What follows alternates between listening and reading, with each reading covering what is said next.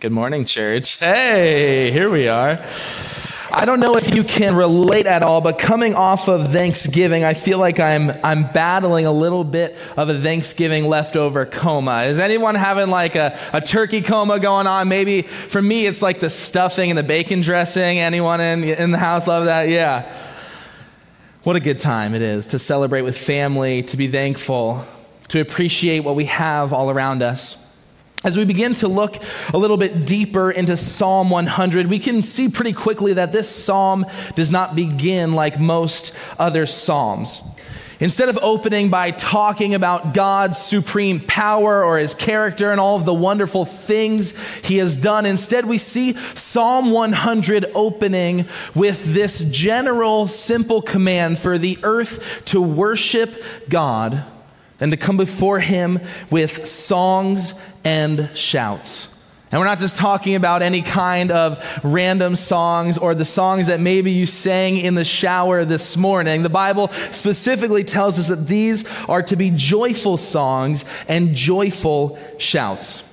When you hear those words, joyful shouts, I'm not exactly sure what comes to your mind. Maybe you're thinking of someone who just received some great news. Maybe a joyful shout is that person who just had some great success. But when we look at the original meaning of the word joyful shouts here in our passage, it tells us kind of of this idea that you would see when these loyal people are, are presented with their king. When the king comes before them, these are the kind of happy shouts they would give when he is in their presence. And so we quickly begin to understand that these joyful shouts are not coming from a place of obligation, they're not coming from a place of fear. These joyful and happy shouts are coming from a people who know their king and have grown a love and an appreciation for him. As we begin to think through what this means for each of us as we listen to the commands of Psalm 100, we recognize that as we truly make God the king of our life, when we begin to understand who he is and what he has done, these commands, instead of simply being commands, become an invitation to approach God in the manner he deserves. Our joyful worship isn't something we do to butter God up or make ourselves feel good. It's simply a response to the wonderful God He is. In Psalm chapter 34, after explaining all of the incredible things that God had done for him, David follows up by writing, Taste and see that the Lord is good. And of course, David isn't talking about God as some Thanksgiving meal that we can physically taste, but instead, what he's doing is he is telling his readers to try God by experiencing him themselves. While sharing what God has done for him personally is so powerful, David understands that there is a difference when someone truly experiences God for themselves. It changes things. And things don't change because all of your problems go away. Things don't change because the world becomes this magical and perfect place all of a sudden. No, things change when you experience God because His presence is powerful and it transforms you. Whether it is your attitude, your perspective, your purpose, your desires, the list goes on. Things simply change and they change for the better. No matter what you're going through in life right now, I want to remind you that your absolute best solution is to seek God and experience Him.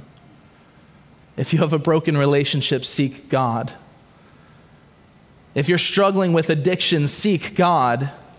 If your finances aren't what they need to be, seek God. If you find yourself today in a situation where you just don't have the answers and you don't know what to do, seek God. I'm speaking to you from my own personal experience. So stop trying to come up with your solutions. Stop trying to figure it out on your own and looking inwardly to yourself. Instead, just seek God. And while seeking God happens in moments, seeking God as a whole isn't a moment, it's a lifestyle. I'm talking about continually engaging in prayer, constantly taking time to read God's word and setting aside moments to sit and listen to God's voice. And sometimes, you know, the best way you can seek God is to cut some things out of your life that are holding you back from truly experiencing Him and meeting with Him. In the end, God is the one who can provide the strength you need to make it. He is the one who can lift your spirit when you are down. He is the one who has the answers when you cannot find solutions. He is the one who can provide help when it seems there is no way out. And so, as we try to get ourselves to a place today where we can follow these commands from Psalm 100 and shouting with joy to the Lord, worshiping Him with gladness, and coming before Him with joyful songs. I don't believe the solution is to simply remind ourselves that these commands exist. I think our solution is to truly experience God. And when we do, it will change our hearts and our perspectives and joy will be our natural response as we approach our good God who loves and cares for us so much.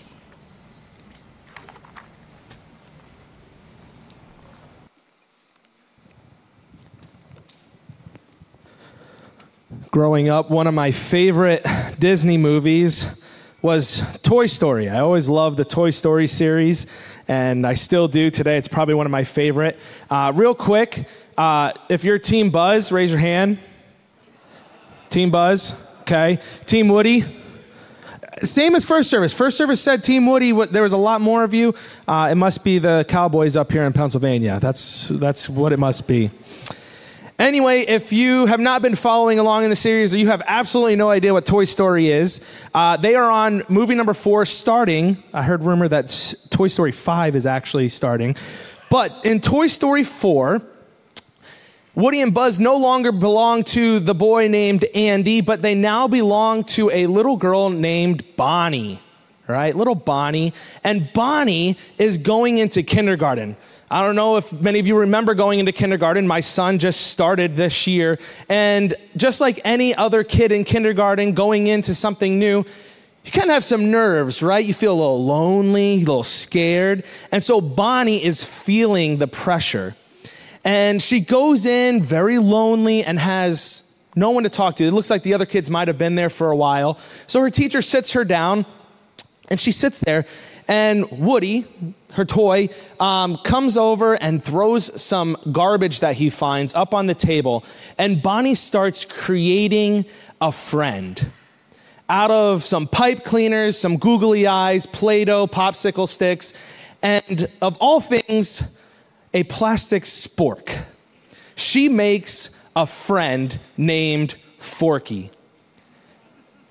Throughout the whole movie, you see Forky keep running back to the garbage can because he believes that he is just trash. And Woody, throughout the movie, he chases after Forky and throws him back up on the table and gets him out of the garbage because Woody knows that to Bonnie, Forky is not just trash. Forky brings her joy, and that Bonnie wants to have a relationship with Forky. She created him for a reason. As little kids, we read and hear that God created everything, right? In Genesis, God created all things the earth, the universe, animals, trees, us. And as a little kid, you kind of feel small in that big universe. Even as an adult, when I look at, you know, even just the state of Pennsylvania, I'm just like, wow, there's a lot of people. There's a lot of things, and it's so much bigger than just here. And so sometimes I even feel small in this great big universe, universe that God has created. How can we compare to this greatness? When we read verse 3 of this passage, to know that the Lord is God it's talking about to acknowledge him as the one who created all things. Yes. We're reminded that he created us, but not just as an individual, we were created as a body of believers. We read in the Bible that it says that God created the, the nation of Israel, right? God's people, the Israelites. Those that believe in God. He formed the nation. God redeemed them. In forming them, He didn't just leave them there to fend for themselves. Rather, their creator, or should I say, our creator, He wants a relationship with us. Doesn't want to just say, All right, I made you, go. You could do it. But He wants to have a relationship with us. He wants to enjoy His creation. He wants to protect His creation. But the thing is, we must acknowledge Him as not just the Lord, right? We, we, we believe that He is the Lord, not just one of many Lords, but that He is the Lord. But we also have to acknowledge not just that we know Him as a Lord, but that He is acknowledged as the Lord God of our lives. The Lord God our Lord, our shepherd, as sheep in his pasture, as the scripture points out. I don't know about you, but this gives me comfort. It gives me comfort to know I have a place to lay my head at night, and I have a place that I can rest. This gives me comfort that I know someone's going to protect me, someone's going to provide for me. And because of all these things that God does for us, it motivates me and it should motivate all of us to want to praise Him. We praise Him because we're not created just to be trash, right? We're not created as garbage. We praise Him because we're not created to figure things out on our own. We praise Him because we're not just left to fend for ourselves, but that He sent Jesus Christ, His one and only Son, down to earth so that we can have a relationship with Him. That's why we have a reason to praise him when we acknowledge him. At the end of the movie, there's a cut scene during the credits if you want to go back. I'm not going to spoil the whole movie, but Bonnie's going into first grade now. And at this point, Woody has gone off. I'm not, again, I'm not spoiling the movie for anybody. But now Jessie, the cowgirl, is there and she's kind of in charge of the group. And she comes home from the first day of first grade. She's like, oh, it's great. And Bonnie made a new friend. And Bonnie created a friend, not just for herself, but also for Forky. And this is Knifey, all right? Uh, she's super creative with these names, and it's just a plastic knife that literally looks like Forky with blonde Play Doh hair. And Forky's like in amazement. He's like starstruck, like a, a high school boy at prom. And uh, he's like, wow. And she just, Forky or Knifey goes, trash? Because she starts at the same place that Forky did. And Forky goes, no, no, no, I'm not trash. We're not trash. We are toys. And he says, unique, beautiful toys.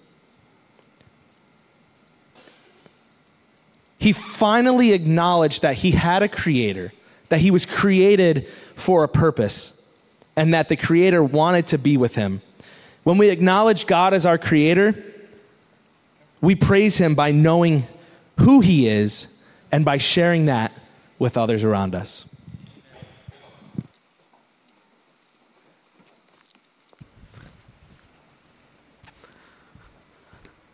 Pastor and author Craig Groeschel tells a story about a seasoned pastor who, at the end of each service, liked to stand out at the doors and greet people as they were leaving, just to connect with everybody. He also enjoyed hearing how God may have used that message to speak to them or the service as a whole. Well, one Sunday, the pastor described a different kind of scene that happened. It was an encounter with a guy named Matt. He had seen Matt around the church and noticed who he was, but didn't really know who or what his story was. Matt was in his mid 40s. He had some graying hair, some wrinkles around his eyes. Hey, I get it, right? But there was a warmth to his smile.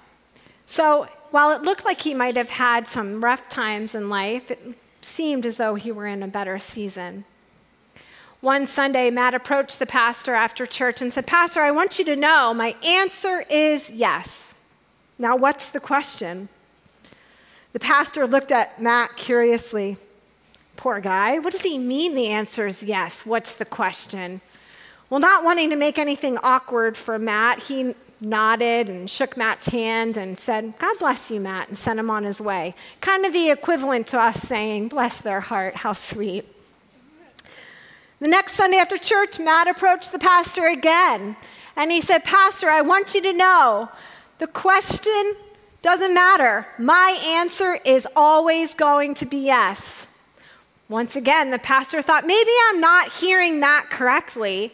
And the line was getting long. He wanted to keep it moving, so he just nodded and shook Matt's hand and sent him on his way.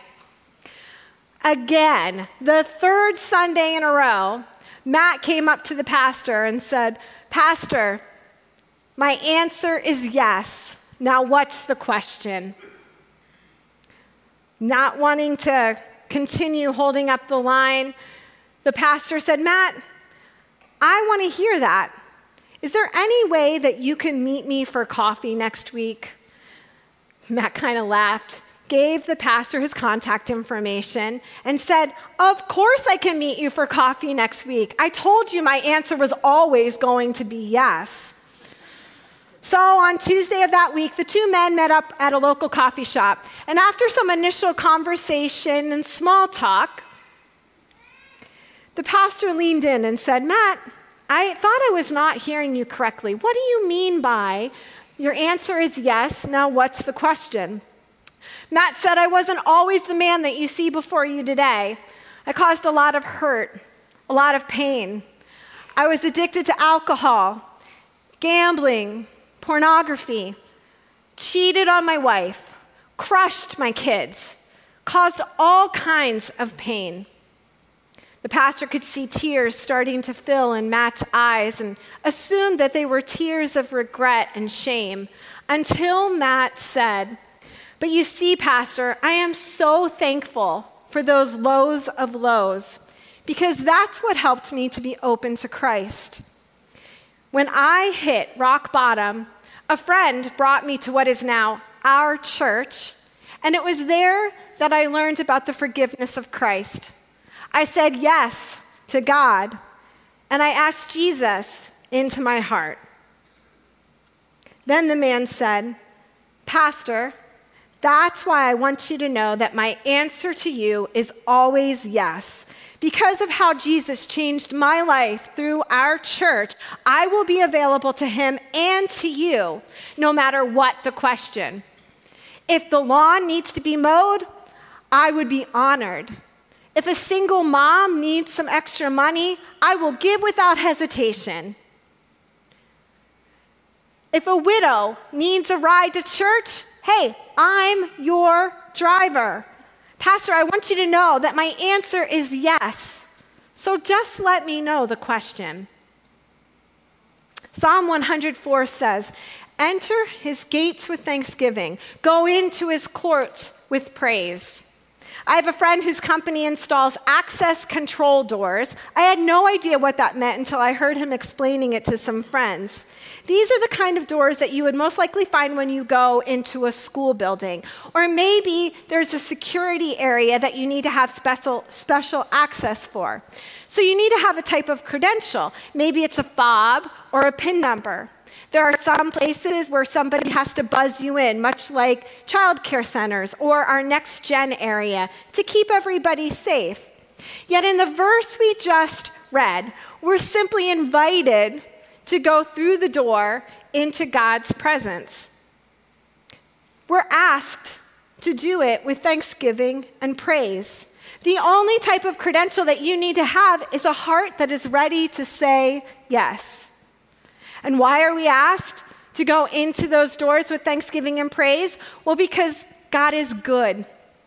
Verse 5 tells us that his love endures forever, and he is faithful. We can trust all of his promises. When we choose to answer yes to the invitation to enter into God's presence, we will find ourselves changed, much like Matt in the story that I just shared. We can give thanks to God in all circumstances, whether you're up on the mountain feeling great or in the lowest of valleys like Matt was. overcome with trials or blessings. We were all made for a relationship with God, and the door to the throne room of God is open. You just need to choose to say yes and walk through it. Now, you might say, but I'm just a teenager. Well, guess what? Teenagers can walk through the door to God. Or maybe you're thinking, you have no idea how badly I messed up my life. Well, good news for you. Messed up people can walk through the door to God. Or you're having all kinds of trials all at the same time.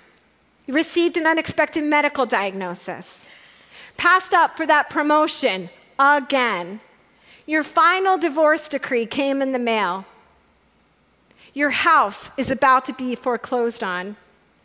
Your world may be shaking, but Hebrews 12 28 promises that those of us who choose to say yes and walk through the door with thanksgiving and praise into God's presence, we are promised a kingdom that is unshakable. The door to God is open. No fobs, no pins, no special to do list. You just have to choose to walk through it. Walk into his presence with thanksgiving and praise because God is good. His love endures forever, and he is faithful. We can trust his promises. Heavenly Father, I am so glad that you are good, you are faithful, and I can trust you. God, you invite each and every one of us into your presence, Lord. May we do that this morning with praise and with thanksgiving. Thank you that we don't have to have any kind of special access, just a heart that is ready and willing to say yes. It's in your holy name we pray. Amen.